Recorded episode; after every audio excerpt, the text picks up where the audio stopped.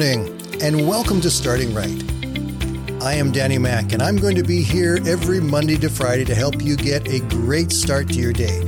So grab your cup of coffee, sit back and relax for the next five minutes as I help you start your day by starting right.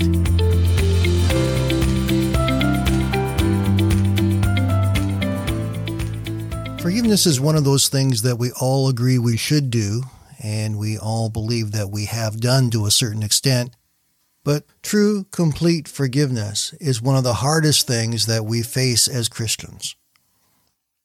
Over in Matthew chapter 18, verses 20 and 21, Peter came to Jesus and said, Lord, how often will my brother sin against me and I forgive him?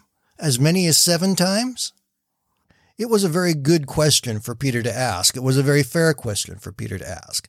Jesus had just been teaching that forgiveness was from the heart. It was something that took place inside of you. So now Peter's saying, well, how often should I do this?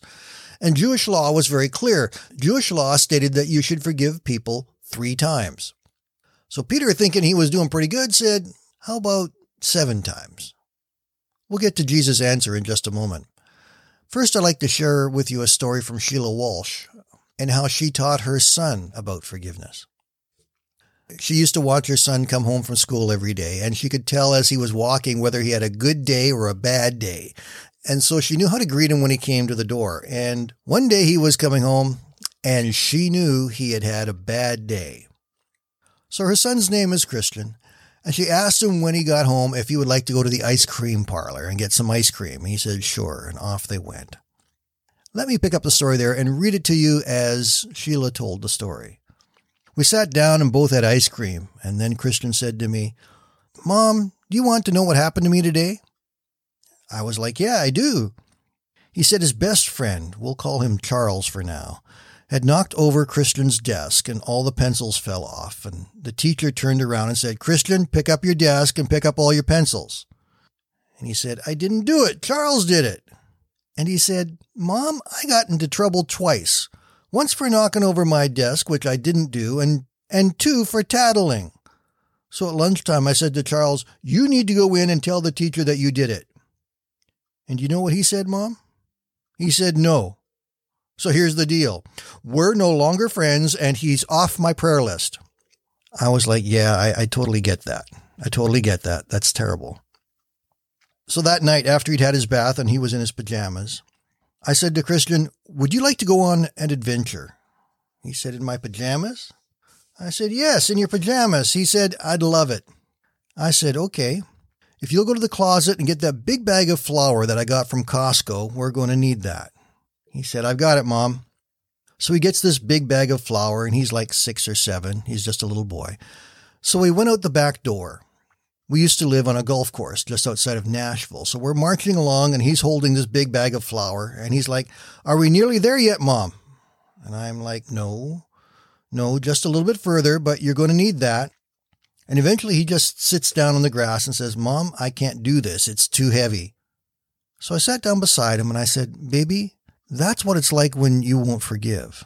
Charles has probably been asleep for 30 minutes now. You're the one out here carrying the load. I said to him, I know what happened to you was not fair, but forgiveness is God's gift to us to live in a world that is not fair. Fair doesn't live here, but Jesus does. Let's go back to Matthew 18. Peter had just asked Jesus how many times he should forgive someone. Should it be up to seven times? Jesus said to him, I say to you not seven times, but seventy times seven. Jesus was saying, don't count. Just keep forgiving. Let me ask you this. Are, are, there people in your life that you need to forgive? That you need to let go of a hurt that you've been carrying maybe for a long time and it's there, it's weighing you down, it's, it's just a load that you deal with. And whenever your mind goes on to that subject or that person, you feel the weight again. We need to forgive. We need to let it go. We need to give it to God. And when we do, it's like getting rid of that big sack of flour that little Christian was carrying around. It's not worth wasting all of that energy carrying that load. Jesus came that we might have life and have it to the full. He said, Give to him those things that are weighing us down, and he will give us strength and rest, the things that we need the most. So, my encouragement today is stop carrying around unforgiveness. It's just a weight that will hold you down. It's a weight that will keep you awake at night when you're thinking about it. It will distract your mind. It will break your heart.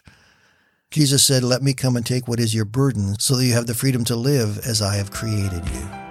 Have a great day, my friends. We'll talk tomorrow.